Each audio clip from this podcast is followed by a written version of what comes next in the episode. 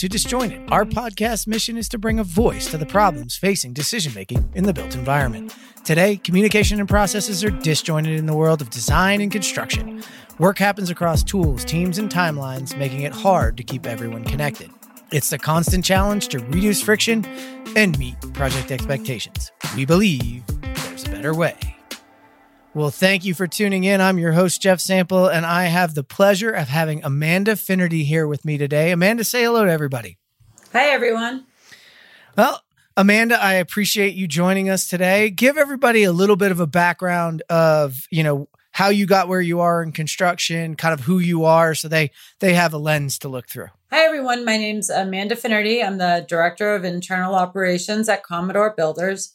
I've been at Commodore for 17 years and I've been in construction for about 22 years. And throughout my career in construction, I've always had my foot in IT, uh, managing the IT department. And at Commodore, when I came on board there, I actually was not involved in IT at first, but my initial uh, goal or project that I needed to work on was implementing our standard operating procedures. We were a new company, and so I worked with all of our senior leadership to develop those standard operating procedures. And through there, I learned a ton. And um, then the next thing that I needed to do was to implement our ERP. Well, actually, I did that simultaneously. And so um, as I developed that, uh, as I implemented that ERP, they noticed my knack for IT, and I ended up shortly after that taking over the IT department. And I've been in charge of that pretty much my entire career at Commodore.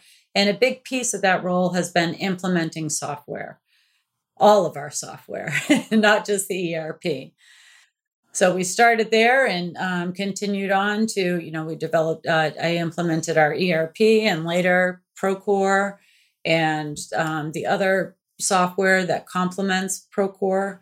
And so my you know my main responsibility is to look at new software look at how it works together and how it can help our company. I look for efficiencies for all those standard operating procedures. I wrote years ago.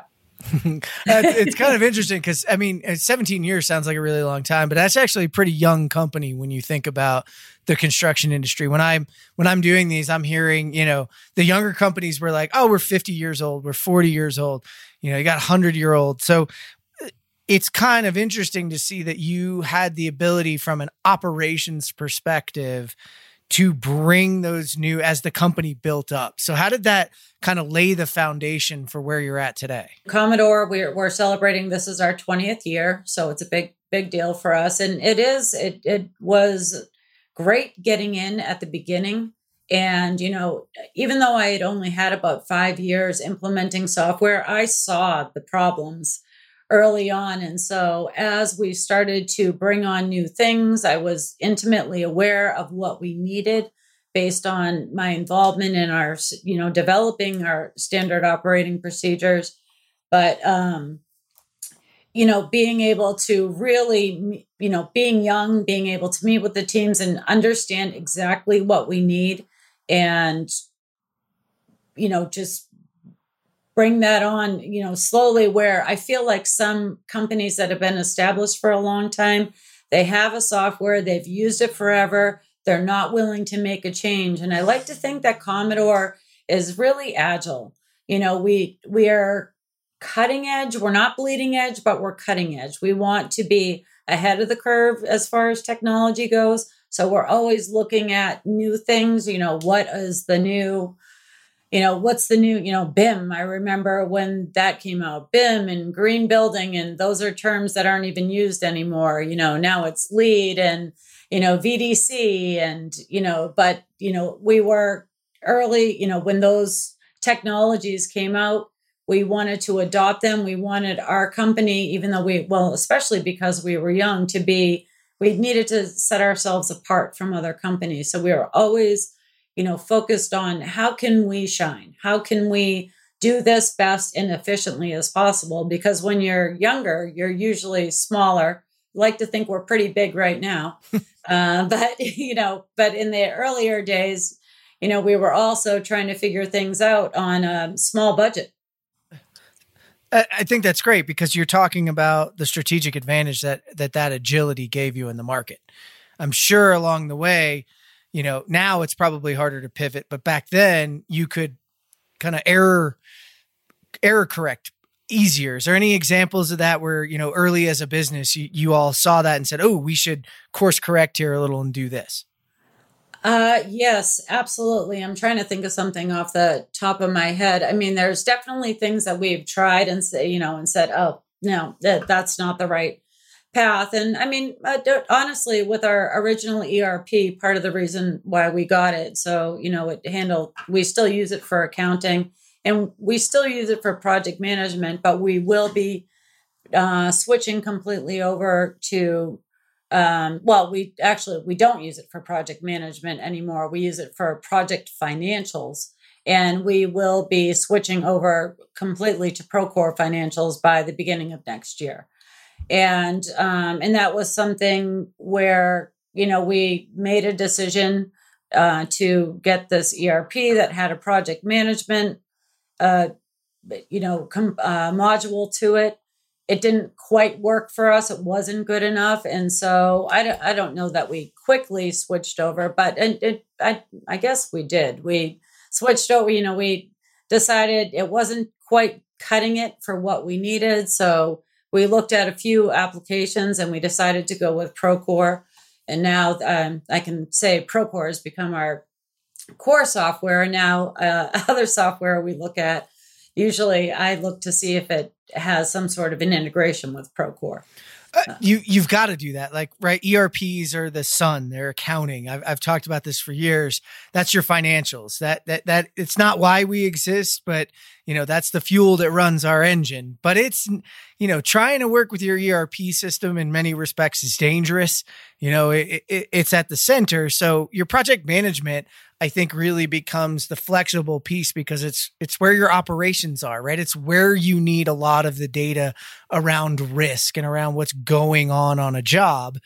And only certain amounts of that need to actually make it back to the ERP system so that you can count. So, and you've only been around for 20 years and I will tell you that that anybody who changes or removes parts of their ERP and you don't remove the ERP itself, but changes it within 20 years, that is a course correct that's kind of agile in that space. Because look no no no disrespect to any erp system but they're not usually extremely agile. And it's not something that anybody goes hey we should switch erps like every five years oh no that is not good for business i think you know? my accounting people would um, hang me up by my toes and probably everybody else in the organization, right? Just because it's like, look, please get us paid, get these things done, you know, cover the bills. But, you know, when you pick something like a Procore to be at the center of your project management world, you're not just using it as a standalone. You're talking about adding in their own core financials later, which is going to help your field a little bit. But you've also started to look at other pieces that play a role with that. What what's the reasoning behind trying to capture that information really through Procore? Well, I, I, mean, there's a couple of reasons. I mean, number one is our people don't want to go into a bunch of different applications. You know, they're already going into the ERP to do their project financials, and our ERP does integrate with Procore. So when we do transition over, it will be smooth. Um, it, it, and I know that the, I know that they will be happy. Um, but they don't, uh, you know. So as we're looking at different software, they don't want to go into you know 10 different applications they want to stay in procore. So as we look to expand our capabilities you know procore does a lot. So the first thing that i look at is how can we do it in procore? And if it if it can't be done or sometimes it's not that it can't be done but there there can be thing there are software out there that will make procore work even better. They mm-hmm. feed information into procore. And so um, those are the the products that I tend to lean towards. Mm-hmm. Very rarely is it something that's completely standalone because people want it, at the very least, they want it embedded in Procore. And that's where all of our data is, which is, you know, that has become a huge, um, just probably the most important thing for us right now, or the new, you know, the biggest initiative that we're working on is um, really digging into data analytics. And um, so and so the more that we can have in one place is great. And you know there the analytics can pull in other data sources. So that that that's another thing that i'm looking at as we look at anything new yeah, I mean, you can see that in, in, kind of the strategy. The strategy wasn't, you know, everybody's like, "Oh, why did I come on to Disjointed to hear about Procore today?" Actually, if you look underneath in our earlier calls, I started to realize very quickly that you're looking to centralize data and get more data in not not one place, but significantly in a number of places because you have a business goal with that. So talk a little bit about, you know, you've you've got these systems but you're funneling to easier places to then harvest that data. And you talked about the analytics. What are the business goals? Because that's what people i think in this in this realm really don't don't talk enough about is we talk about technology but let's talk about the business goals of what do you need this data for well it really it's all about risk you know anticipating risk and really you know especially as we grow we really need to know how our teams are doing. And you know it's it's one thing when you have you know the 10 projects and you know a small number of projects that your people and projects that you're looking on you can you can keep a pulse on that. You can you can look at a regular report and see what's going on but when you get to our size you know where commodore is you know we're up to about 500 million dollars in uh, construction volume and you can't do that with an excel spreadsheet and um, yeah, so you you really need a better way of looking at your data. So having your data in one place, and it doesn't have to be Procore, it can be whatever system it is. Having it in one place where you can pull the data out is key. And because our senior leadership team, they want to be able to look at a dashboard and say, this project is doing well, it's healthy, they're hitting all their marks. You know, um, they look like they're on good track. But this one, we're seeing some signs of red, and we need to dig in and see what's going on here. Is it a false alert? It could be. But, you know, let's see what's going on. Let's make sure we understand why these numbers don't look right. And, you know, the, the, the data doesn't take away from you still need to talk to people and and have conversations and, and and and have a sense of what's going on for the project. But at the highest level it gives them a picture of how we're doing as an organization. So they know where to focus on first. I was going to say that's that's sort of the misconception that people think. And and even I was doing this a while back. I used to do this talk around you know data driven decision making and I was like somebody finally corrected me and just said, Hey, you know, data driven decisions is not actually a good thing because that means like you don't need people, you don't need them to analyze. And I was like, wow, that was not my intent. And he said, it's it, the person said it's data informed decisions, right? You need this data to drive those conversations. And then I, I used to say this all the time. How many times have people sat in a meeting and you kind of go through the entire room and we talk about a whole bunch of things that are okay? and we're trying to shoehorn it all in and there's one job that we really need to focus our conversation on. Well that's what a dashboard can do for you is it can say listen all these are green. We don't have to have the conversations and go through that process. Let's talk about the red. And there's a misconception again there too that like we see the red so let's go whip everybody no yeah, it's let's see the red. And you know, when you take that red and you take all those people that are in the room that were formerly just wasting time, you now got a really powerful team that's got a ton of experience that can say, okay, let's pull up the red and let's let's dig in you know and analyze. And is that i mean that's what we're seeing at least the forward thinking groups. Do you have ex- examples of where you know you can see that helping yeah, actually. So where we started with this, so we got we got this data um, um, analytics platform, and it's sorry, it's delivered by Procore. So they built out these dash, they built out these reports, and Um, so it has a hundred reports. And so first of all, you get that and you don't know where to begin. But what we did, so we started small. Um, we started before we got to even doing these company KPIs. We had a new safety manager. We had a great safety program, but we didn't have a great way of measuring it. And he, you know, we had this new VP of safety come on board, and you know, he wanted to see how we were doing, and we didn't have any great way of seeing that. You could pull up some reports, but it really wasn't telling you anything. So him and I worked together and we developed, you know, first of all, what the program was going to be more formalized. It was it's nothing actually changed, but what we did is we made dashboards to measure everything about the program. And so we and then we scheduled meetings with the teams on a monthly basis. And what we did is so the first meeting the the, the first thing we saw is the data, a lot of the data was junk. You know, there were things that were getting done but weren't getting done in the in the software and or they weren't getting done properly. And so we met with the teams and we said this is what we expect. You know this is how you're looking right now. And you know we want to make sure that these things are getting done um, because the one thing you know the teams sometimes they push back about you know they're we're doing all these things. You know, I have this on this paper, piece of paper and all this stuff. And we said, you know, that's great. We're glad you're doing it, but we really need you doing it in here so that we as a company can make sure, you know, we can keep an eye on how things are uh, going. And also, you know, in this day and age, you need to have proper documentation of stuff. God forbid you have an incident or some some something on a site, whatever it is and you, you need the proper documentation. So it helped us make sure that they were following the protocols properly. And then then we could see how they're doing. And we still we still do that. We meet with the teams every five weeks every team.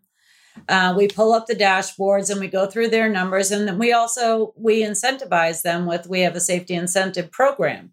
And we said you know the the team that does the best for the month we're going to give you know give them uh, caught being safe lunch. We bring lunch to the whole site, including the subcontractors. We give out you know we give out some mugs. We make it an incentive program because I think that's an important piece too. This isn't about um, like you said, you know, because people re- reacted that way at first. They're like, "Oh, you're micromanaging. You're you're digging into these numbers. You know, we're just getting bashed." for you know we work so hard and then we're just getting bashed because our numbers aren't perfect but that's why we have the meetings in person too. You know we we talk with the teams and we say hey this looks off. What's going on here? And there's normally a conversation and we help them correct the situation. You know sometimes it could be that they have a diff- difficult subcontractor and so and they you know sometimes they will um they'll sit in that box and just say, you know, we have this difficult subcontractor and we just muddle through with them. And what we say is if you're having problems with this subcontractor, they're not following safety protocols, which is just not allowed, then we will have a conversation with their office. And we will we will help you help them.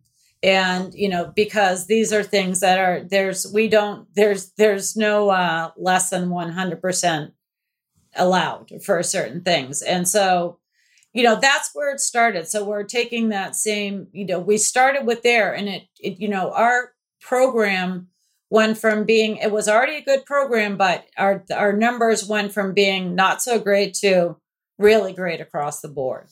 And you know, people and it, you know, and that also drives a safety culture. So you can use it to drive culture and we took that same concept, and actually, this is interesting. So, in my time, in my 17 years at Commodore, I have implement helped to write and implement a QA QC program. This is now the fourth time. So we, you know, develop a great program. We put out these binders. So let's just start there, binders. And we give them to the team and we train them on these binders. And guess what? Nothing happens. Nothing. And here we have, you know, software that has built-in tools to do. It has inspections, it has observations, it has all these tools to do your QA QC program efficiently, make it easy, make it, you know, a really good program that helps that you as a team follow up with your subcontractors, everything. Nothing was happening.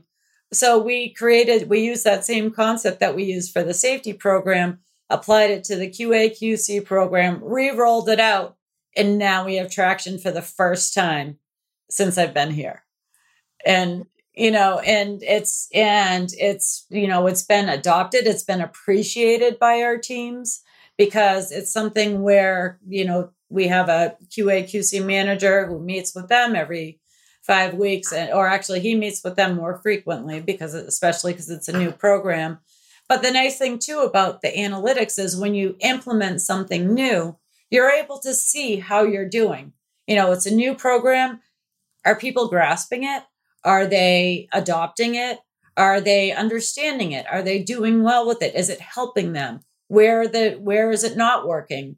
You know, you can see all of those things with your data analytics. Yeah, and that and, and it takes forethought. You know, going into that, there's so many folks that that roll out new things, whether it's a new process or new procedure or a new technology, and they don't set a set of measurable KPIs to know how it's going. And and then don't course correct. I mean, that's a that's a huge one. So talk to me a little bit about, you know, some of the as you're doing a new initiative, some of the ways you're measuring how those initiatives are going and then maybe doing course corrections along the way. Well, yeah. So we'll we'll set up, you know, this the, you know, we set up the parameters for the new program and we'll, you know, we'll have a cheat sheet for lack of a better term to say this is our expectations for the program. And we meet with the teams and we say, you know this is what we think you need this is what you need to be doing and the why i think that's always important tell them why we're not telling you to do paperwork to do paperwork we're telling you to do these things because it should reduce your punch list it should save you time in the long run for example you know in the case of qa qc um, I, I think that's important because you know, we, we, at the Construction Progress Coalition, you know, we call this WIFM. What's in it for me? And every every person sitting on the other side is like, "Hey, are you pencil whipping me, or what's in it for me?" And people fail to realize that really good QA QC process prevents rework. Exactly.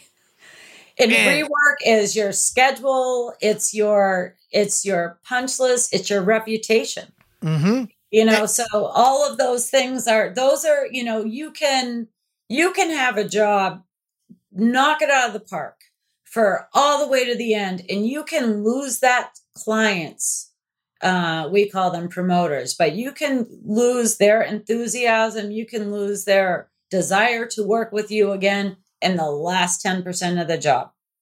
You can so you know the end of the job is as critical as the beginning of the job. You know or every every every every other part of the job. It's probably the that's the last impression that you're leaving on a client so you want to knock it out of the park. It's crazy because i just had a conversation with someone earlier today that that was you know kind of theorizing one of the bigger problems in construction that we have is that the bigger these projects we're doing the longer of a tail they have and the more um like in industry wide ADD we have where it's like next project, next project. And we're, we're, we're, we could take all that great work and we you, know, you see all the, the new focus in design build and you know modern delivery methods and we're doing all this work up front and then we're we're building with new methods and it's that last 10% exactly. and we're not let's be honest we're, we're like cool it's built let's move on. But you're right. It's it's really critical that we as a business realize the it's not always the first impression, it's the last impression that we leave. Absolutely. And you know, and then there's the then there's the stuff along the way, you know, mistakes that are along made along the way. You know, a client's going to say, "Shouldn't you have anticipated that? What shouldn't you know, what did I hire you for?" So, you know, having a structure, you know, you know, some people have been in actually with my IT department. Here's a good example. different thing, but uh, a, a, good example. So uh, it, it, used to be me forever. You know, I, I've I've come up from the ranks. So there was a time when I was, you know, setting up computers for new hires and you know, and I knew what I was doing. And so, you know, I'm installing this software, they need these permissions, all these things. And, you know, then I hired people and I had my own methodical way of doing things. And I'm very meticulous. And so it worked for me. But I hired different people and people come and go. And every time a new hire would start, when I had, you know, I was no longer doing that. I had I had delegated and my department was doing it every new hire would send an email about something that was missing and it was driving me insane. And it's just not a good impression on a new hire. So I said, here, I put together a checklist. I said, do it, do this checklist for every new computer, tape it to the front when you're done so you know you got everything. And, you know, every once in a while I'd get another email and they'd say, oh, well, I didn't use the checklist. You know, I know what I'm doing. And I'm like, if you know what you're doing, that's all the more reason for you to do a checklist because you take things for granted. It's second nature to you. You miss the little thing that matters the most. And so the same process applies to QA QC. And so, the, you know, it's way off the track of data analytics, but that, I mean, it's the same concept like, you know, measure twice, cut once, as they always say, you know. Yeah, that's that's really where we're headed. So you've got all these, you know, you've done your dashboards on on the on these different inset, eh, you know, projects like safety and like QAQC. But I know as an organization that you're actually trying to take this now to the next level. So talk to me a little bit about, you know, now that you've gotten this traction, where Commodore hopes to take their data and insights into the future. Sure. So, I mean, it was interesting because we got this software and started using it and the senior leadership team they were interested but you know they didn't really even get it. They weren't in this day to day and then they started to see the results as you know we would have senior leadership meetings and the safety guy would be able to present his dashboards and everyone else had excel spreadsheets. So the rest of the company said hey i want that too.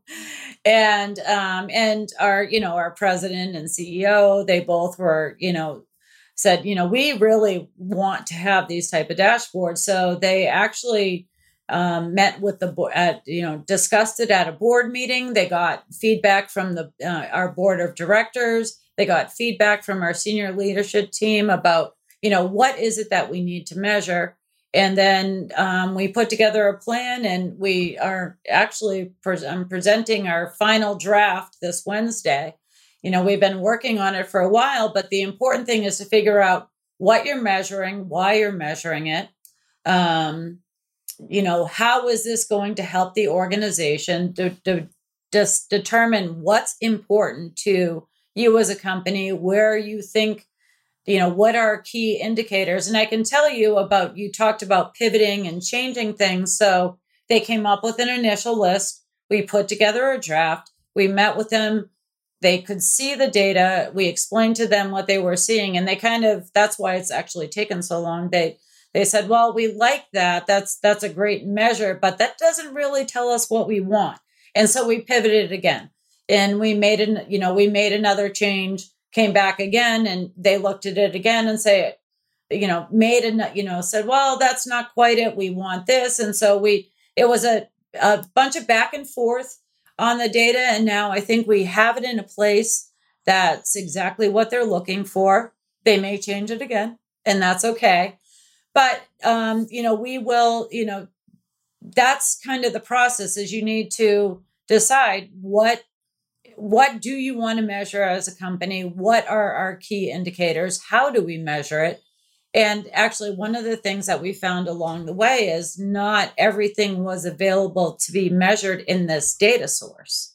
And so we had to look at um, other ways of measuring things as well. So, in one case, schedule.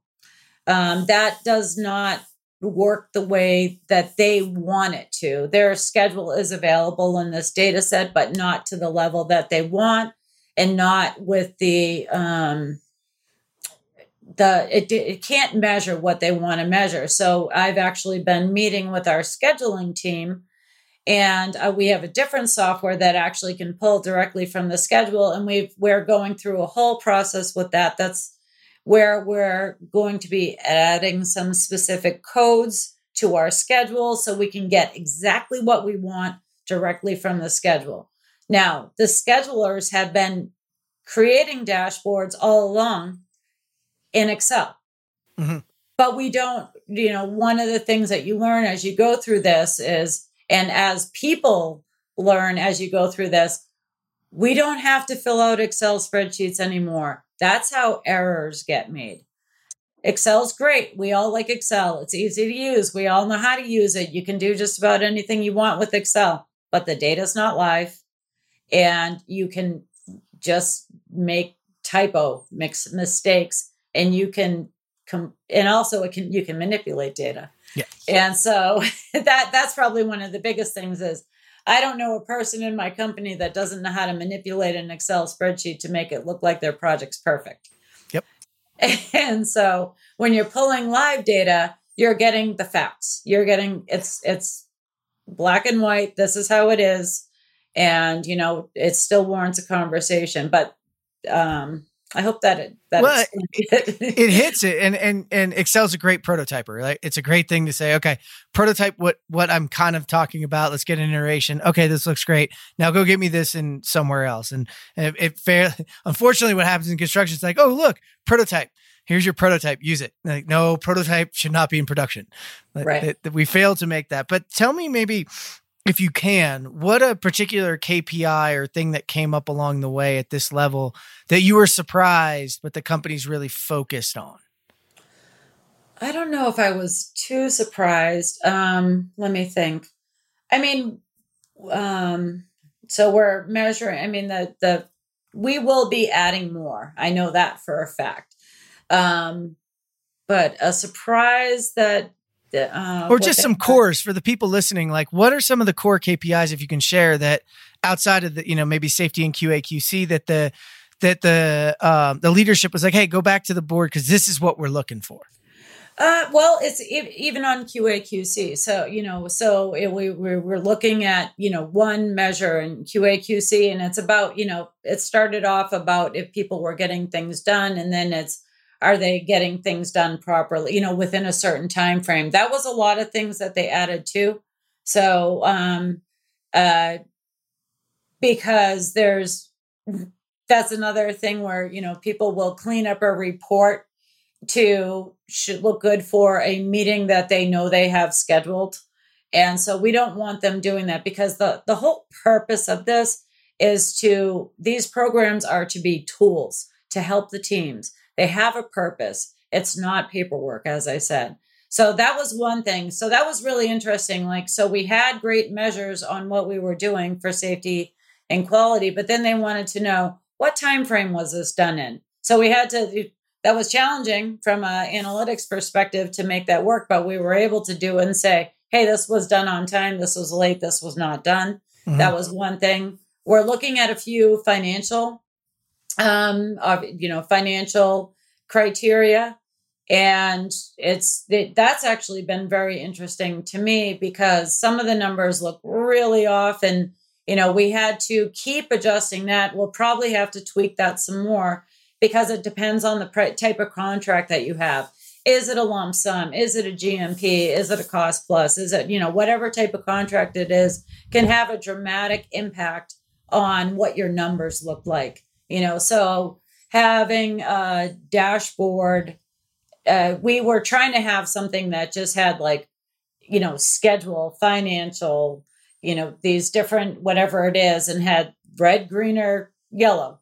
And it's hard to do that with certain metrics because you need to have that filtering that you can have in analytics that you can't and other things. You can just say okay show me the GMP projects and compare how they're doing across the company. Now let's look at our lump sum projects, and you can do that in two seconds in um, analytics. And so that was those were one of the um, yeah. So I think that that was the big thing is you know looking at it was it became more than just the numbers. It came about the usage. You know how it's being used. That was an important measure in there. I think that's a great correlation because we see this in the industry quite a bit, and I'm one of those people that that that really rat you know gets on people when they show big things like you know I showed the McKinsey curve a lot when I was you know first out, but then you know if you really look into it, the McKinsey curves are based on this entire industry, which is way more diverse than you can even lump into that. So it's really important to be able to contextualize data. So as an, a company like Commodore is looking at its performance in the GMP world, you got to be able to segment that data by the GMP and look at how you're doing. If you look as an organization, you may look like you're doing fine, but that's because you're doing really, really well in say design build but you're doing poor in say lump sum work or however it's been broken out especially contractually now that that things are there's there's a, like a flavor lots of different flavors. Right. You need to be able to focus in on how those projects go because they're delivered very differently right? You know if you're if you're talking about a uh, if you're talking about a design bid build versus a um, you know design build project they look very different midway you know, then then right. then each they they look very different. They have very different inv- indicators. And there's also just your markets, you know, being able to switch that up. We have a group that does strategic projects. They do small projects. They're how they operate is much different than a complex life science project. You know, there is it, you know, they have er, essentially very little planning planning and pre-construction where life science there's there's a whole you know you could have months of that before yeah. a mm. project even begins and all of those things have impacts on what your data looks like so you know being able to dissect it in any way that you need to yeah is, slice it and give it context right data is is useless without really good context and that's that's a really important piece so Hey, I really appreciate you taking the time. I want to give you an opportunity before you tell everybody how to connect with you. If you were, you know, if somebody's listening in and they're new on this journey, what are some of the first steps you might say, Amanda, like, hey, here's some some building blocks you can go do if you want to go down the data journey?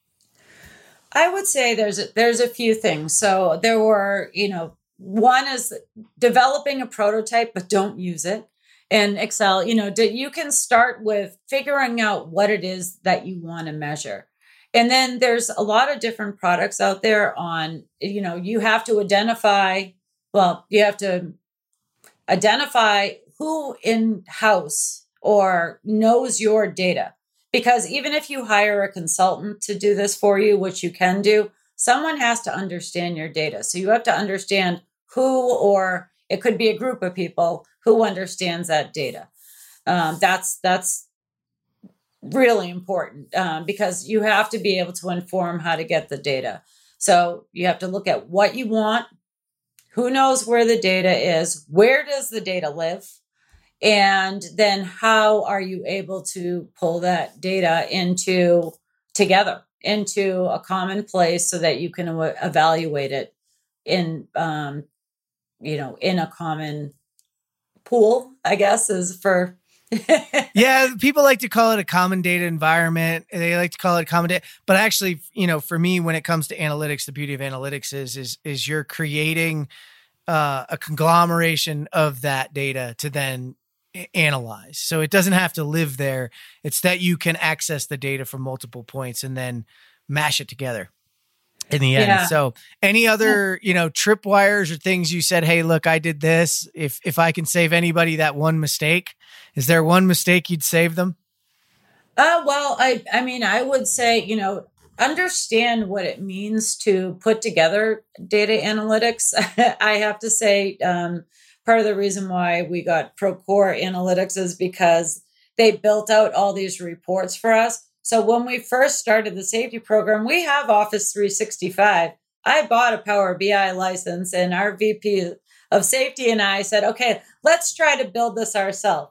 And we did okay, but we didn't do great. it was, we were able to get some information, and we said, you know, this is it's a it is you have to have someone who can dedicate some time to it it does take some time or you have to have a you know someone that can help you with that working with that in-house person who has an understanding of your data and I mean, but the biggest thing is understand, you know, it takes a while to understand what you want. And I can tell you both with safety and with QA, QC and future with the company KPIs, um, you have to be willing to shift. It's going to shift. We've changed those, we've changed our reports multiple times. And, um, you know, you kind of, and as the business changes, we'll have to change them again. You have to be able, you can't get hung up on like, oh, I spent all this time building this. You can't take it personally. These are, you know, people want to see what they see. The business changes, it will continue to change, and you have to shift and adjust just with the business. And the nice thing about it is it is easier when you have this tool in place. But I would say, you know, set realistic expectations too. It it it does take some time just to figure it all out. Um, yeah, everybody likes an overnight success, but let's be honest, in this data journey, that's not really how it's going to go. So prepare yourself for the future.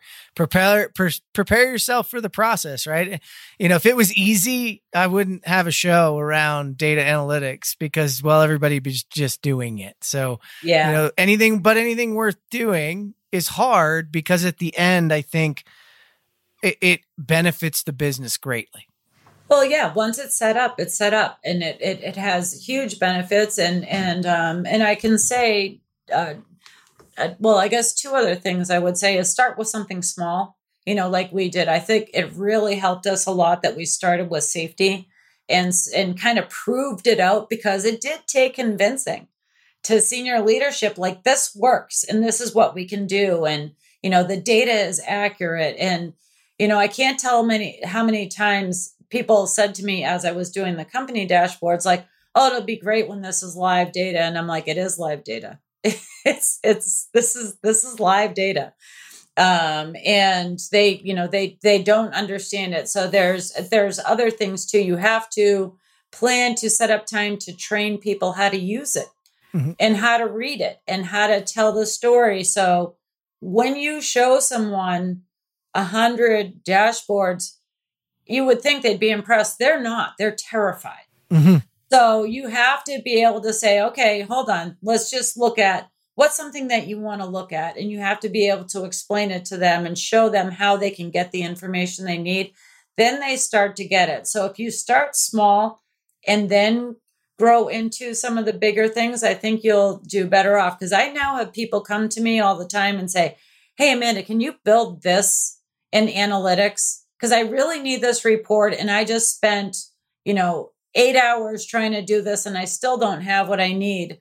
And one guy did that with me and I was able to build it in 20 minutes. And he was like, You're kidding me. and it was, he was like, This is exactly what I need. And um, it, it, he was just thrilled. And so that's the other thing too, is you have to, you don't make people feel that you're micromanaging and that you're, you're you know that they're being criticized over it. You have to you have to put a positive spin on it or people are just going to push back. And i think that's really important. You have to show them what was the acronym you used show them how it benefits them. Yeah with them what's in it for me? Yeah what's in it for me? Because it really that's all people care about is what's in it for me. And you know we have big plans on thing you know i monthly owner reports you know we have the the company kpis we have a whole other you know our life science department just they're chomping at the bit with all the things that they want to do with this data analytics.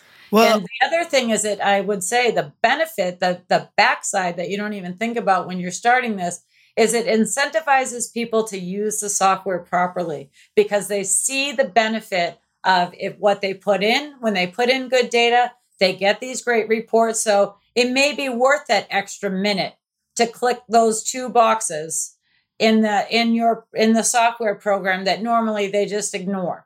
You know so they fill everything out they fill it out completely because they know that they can get these great reports and they you know and it makes their life easier. Well and and it's and it's interesting because we've talked about the data problem for years and i had julian clayton on earlier from procore who basically said that exact same thing is that if you are just kicking it over the fence and just saying you got to do it, it's always going to feel like paperwork. But if you start to show them how their input and collection of data then goes into analytics and provides them that information back. So that person that came to you and said, Can you do this? They had a reason, they had a need. You've now filled that need. That's going to spread. That's going to go.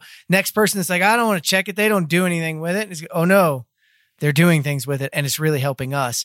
And all of a sudden, your quality data problems solve themselves. They're never going to solve themselves until you let those field people know what's in it for me. Why am I doing this? And how are you helping me with it?